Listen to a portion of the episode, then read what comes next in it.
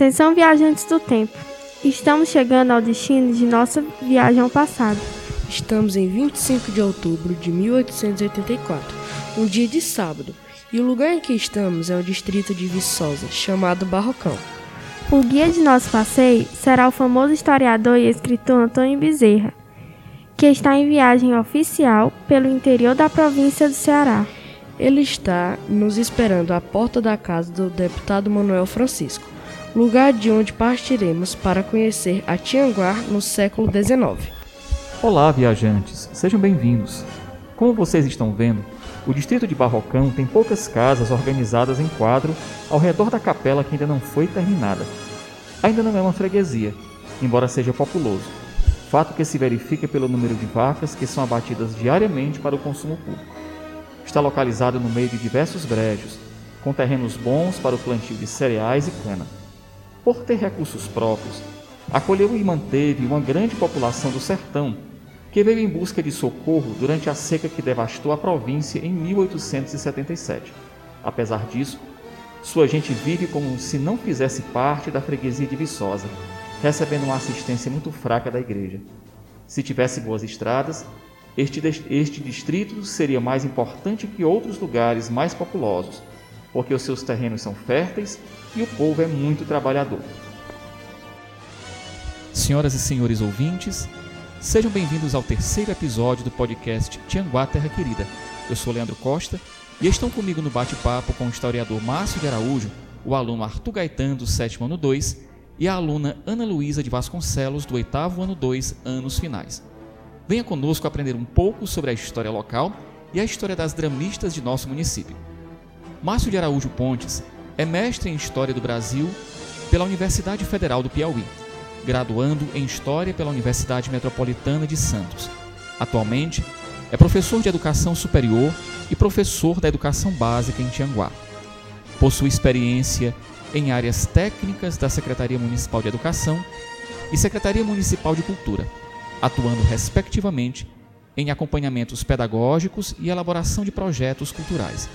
Autor do livro O Drama em Si e do livro didático Tianguá, Cidade da Gente, além de artigos publicados, livros, revistas e encontros acadêmicos. Professor Márcio, seja bem-vindo ao nosso podcast. É uma honra receber um dos pesquisadores de nossa história e, sobretudo, da história das mulheres dramistas de nosso município. Arthur e Luísa, é uma alegria tê-los conosco em nosso último podcast desta série. Vocês dividirão comigo as perguntas que nós faremos ao nosso convidado. Quem ocupou o território que hoje corresponde à cidade de Tianguá? E como começou a construção do povoado de Barrocão? Primeiro de tudo, agradeço aí o convite de estar participando do podcast de vocês. E é o seguinte, o território que hoje corresponde à cidade de Tianguá, na verdade ele começou como um sítio, sítio Chapadinha. E toda essa história, ela inicia quando? Ela inicia quando você tinha uma aldeia, que essa aldeia era a Aldeia Mel Redondo, que ficava basicamente ali em Viçosa. Então, essa aldeia, primeiramente, ela foi,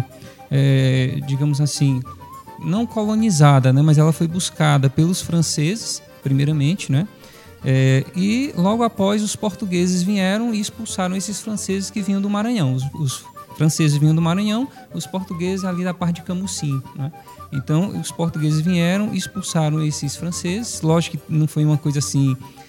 de amizade, Teve briga entre eles, teve luta. E a partir do momento em que os portugueses adentraram a região que hoje a gente conhece como Viçosa, eles fundaram a Vila Viçosa Real e trouxeram a Companhia de Jesus, que eram jesuítas que vinham para catequizar os índios, para ensinar os índios as formas como os portugueses viviam. Então tudo começou a partir dali. E aí nessa época... veio para a região de Vila Viçosa um cara chamado João Batista Leal. E aí ele era o escrivão. Então ele dividia as terras e fazia as escrituras para as pessoas das terras. E com isso ele pegou uma terra para ele e essa terra ele chamou de Sítio Chapadinha, que era um local de passagem entre Viçosa e Ibiapina. Então esse local de passagem ficava mais ou menos ali no meio do caminho. Ele pegou e escriturou em nome dele. E aí, quando ele faleceu e a esposa, Aí os filhos dividiram naqueles pedaços ali e um dos filhos resolveu morar na região. Então ele construiu ali uma pequena capela e aí ele chamou essa capela, né, de Barrocão, porque era feito de barro, e colocou uma imagem de Nossa Senhora Santana e começaram ali a não cultuar, né, mas a festejar, né, a santa, que se tornou a padroeira, né, desse lugar. Qual é o núcleo mais antigo da cidade? A partir de onde a cidade começou a crescer? Pronto, como eu estava falando na pergunta anterior, tudo começou em torno dessa pequena capela que foi feita, que era uma capela de barro, né? E a partir dessa capela a cidade começou a se formar, que na verdade não era cidade, né? Na época eles chamavam de vila, de freguesia e tal, tinham nomes diferentes do que a gente conhece hoje. Então, se a gente observar, por exemplo, hoje a catedral, na catedral nós temos uma parte de trás da catedral que ela é um pouquinho mais baixa, né? Quem observa a catedral vai perceber isso, é uma parte um pouco mais baixa. Então aquela ali era a capela original, né? Digamos assim, o local dela era ali. Então eles fizeram ela de alvenaria e aí posteriormente, alguns anos depois, foi construída a catedral, que começou lá na frente, né? Aquelas torres, e ela vai vindo e eles preservaram a capela antiga. Então a capela antiga ficou sendo os fundos da catedral. Então, basicamente, esse é o núcleo, né, mais antigo aí da cidade. É tanto que, se a gente observar, a parte histórica, né, ou seja, as casas, os casarões mais antigos de Tianguá estão ali em torno da igreja. Por quê? Porque na época, como era sítio, as pessoas moravam distantes, alguns disseram assim, vamos construir casas mais próximas da igreja, né, para a gente estar participando dos festejos de Nossa Senhora Santana e tal, aquela história toda. Então, aí, a partir da igreja, começou a se formar a cidade. E aí outros pontos importantes é a praça, né, que fica em frente, aquela praça do relógio, que eles faziam negociações, era o comércio, era o mercado, né? E aquele mercado que tem do lado, que é o mercado velho, né, que se chama. Então aquele mercado ali também é um ponto de referência nessa construção do município que a gente conhece hoje.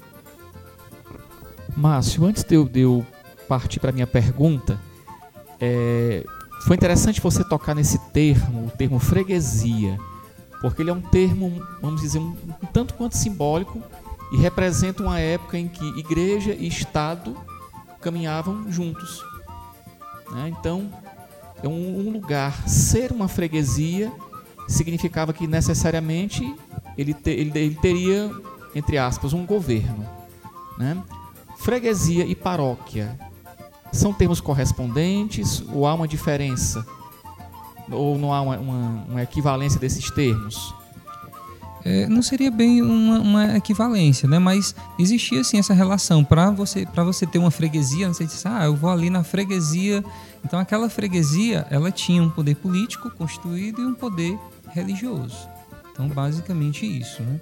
Era algo bem característico da época em que igreja e Estado caminhavam juntos. Exatamente. Minha pergunta é a seguinte, no dia 31 de julho, comemoramos a emancipação política de Tianguá. O que é uma emancipação política? E o que é que era preciso para que um município, talvez o termo não se aplique aqui à época, mas o que era preciso para que um povoamento chegasse à categoria de vila, ou à categoria de município mesmo, né? Como já foi dito, né? Por exemplo, nós tínhamos a vila, que era a Vila Viçosa Real, né? E tínhamos também Ibiapina, que esse já funcionava como freguesia. E Tianguá, né, como eu citei, era apenas um sítio de passagem, chamado Chapadinha. E a partir do momento em que se criou uma capela e que as pessoas que moravam no entorno começaram a se reunir em torno dessa capela e a construir algumas casas em torno dessa capela, esse povoado ele foi começando a crescer.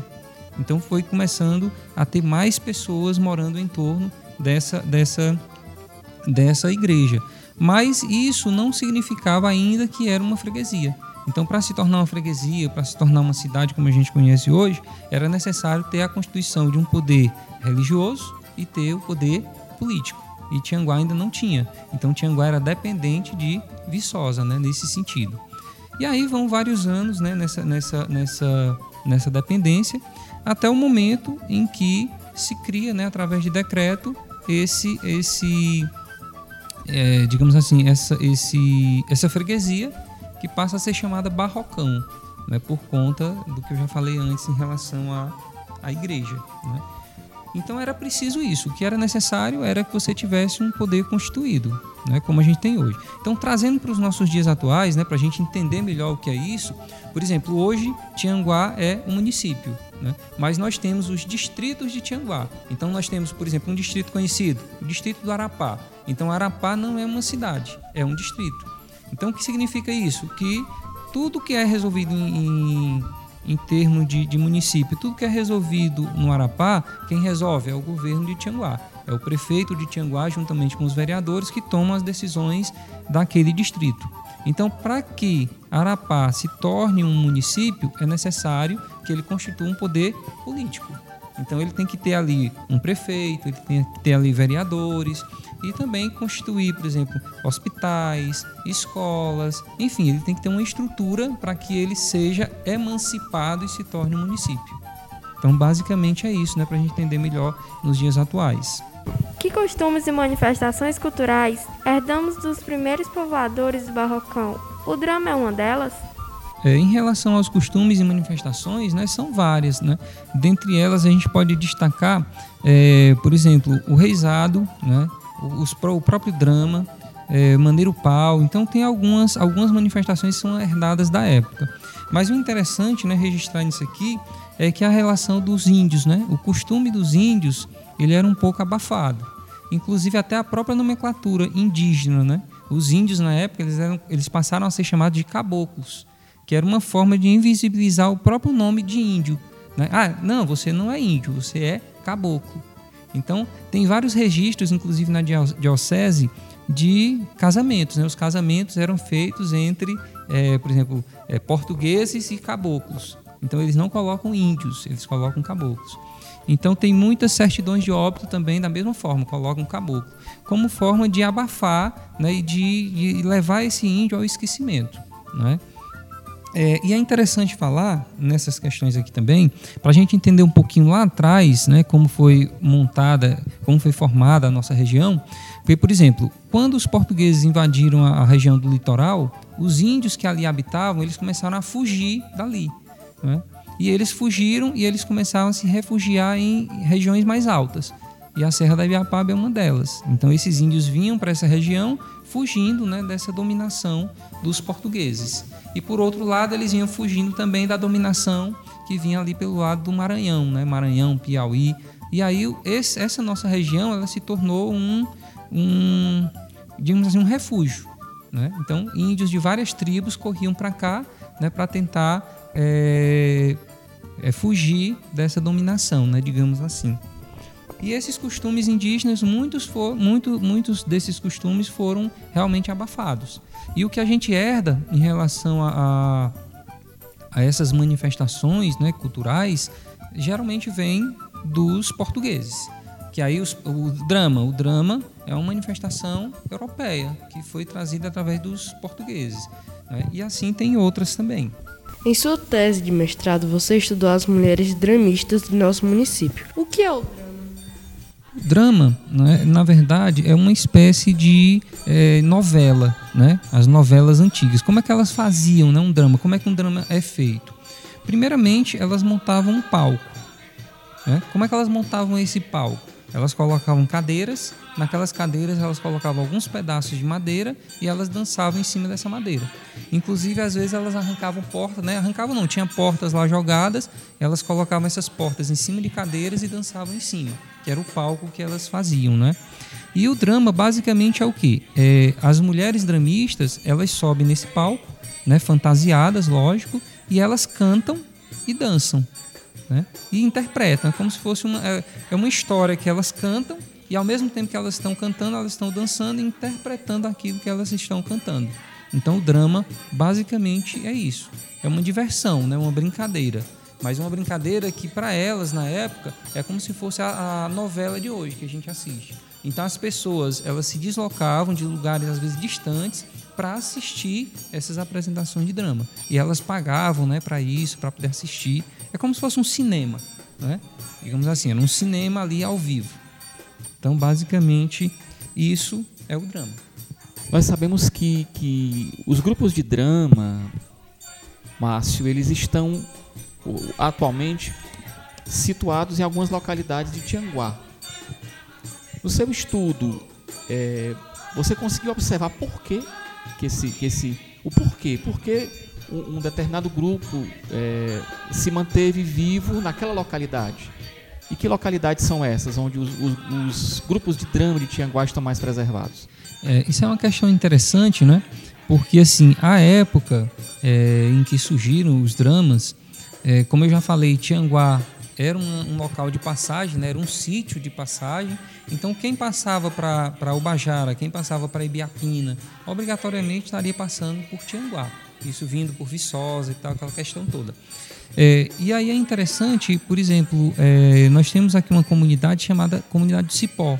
Então, lá na Comunidade do Cipó, geralmente passavam os comboios, né?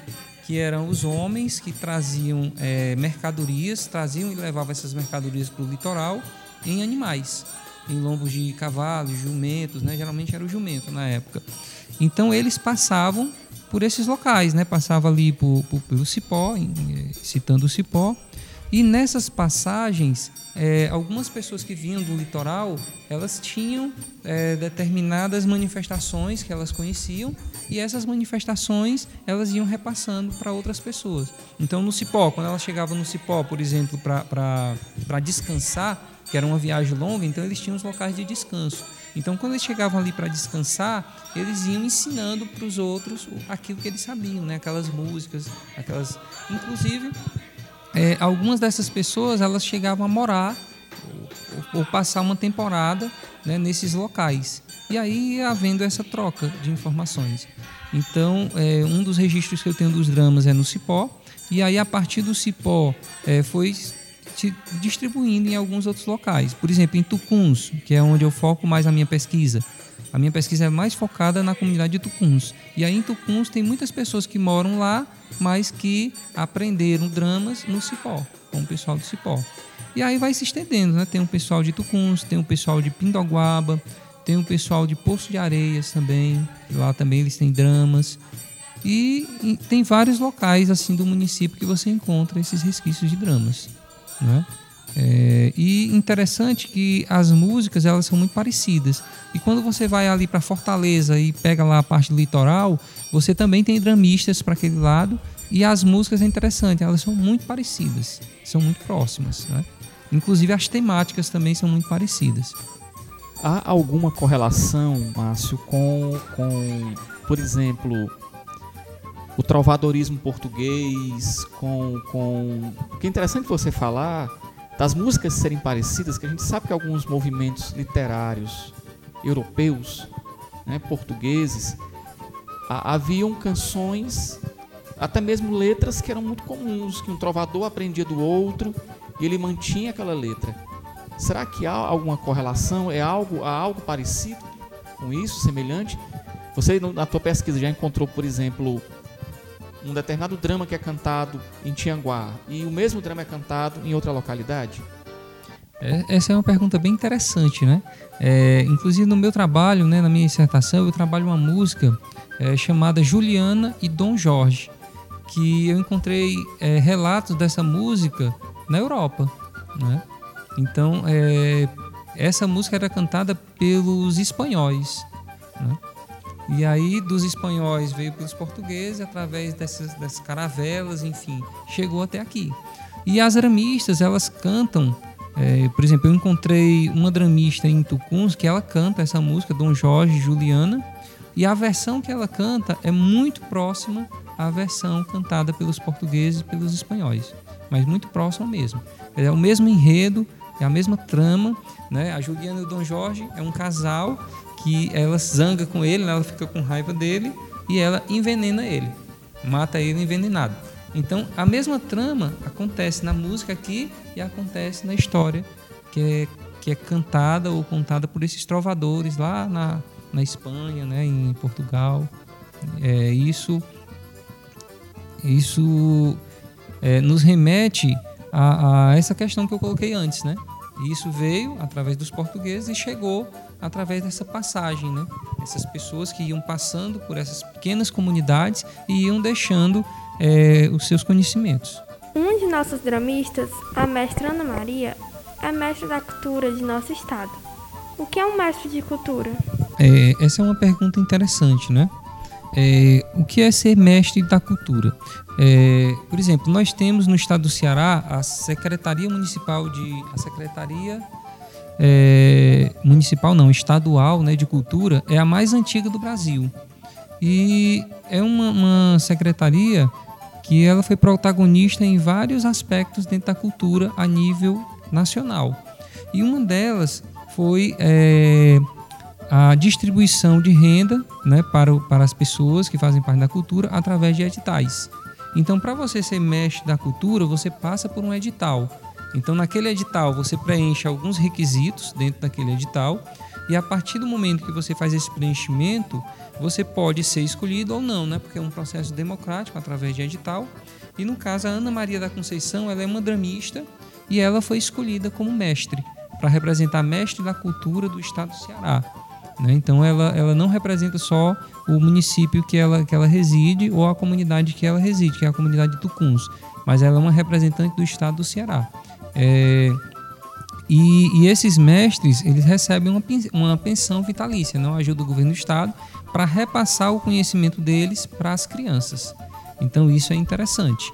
E aí, a Ana Maria da Conceição, ela é uma dramista e ela faz parte desse processo. Então, ela recebe uma pensão para estar repassando os conhecimentos para as crianças. E ela faz isso de forma, assim, fantástica, né? Porque ela ensina na comunidade dela e, quando ela é convidada também, ela ensina nas escolas.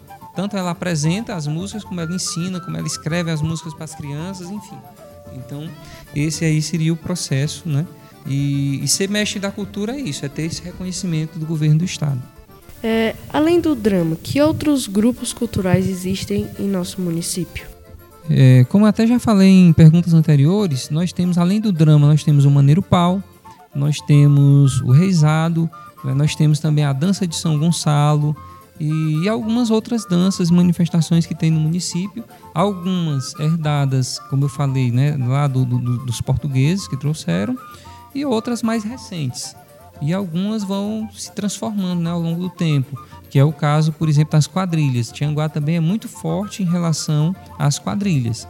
Mas se disser assim, e as quadrilhas de hoje, é a mesma coisa das quadrilhas há 10 anos, 20 anos atrás? Com certeza não, né? Existiram mudanças. Inclusive até no próprio carnaval, né, que existiam grupos carnavalescos aqui em Tianguá que faziam parte de manifestações culturais e que envolvia aí toda uma trama, né, dentro das brincadeiras que eles faziam, que também faz parte aí dessas manifestações. Mas basicamente é isso. Essas manifestações, elas vieram de fora e foram, digamos assim, incorporadas, né, às manifestações culturais do nosso município. Mas como manifestações assim herdadas, né? Nós temos aí o drama, o maneiro, Maneiro Paulo, não é isso? O Reisado. E eu fico, quando lhe escutando, eu fico assim maravilhado, né? Porque de ver como o Tianguá é um local de convergência. Então muita coisa boa convergiu para cá em termos culturais. Que maravilha, que maravilha. Márcio, que pena que a gente chegou ao fim.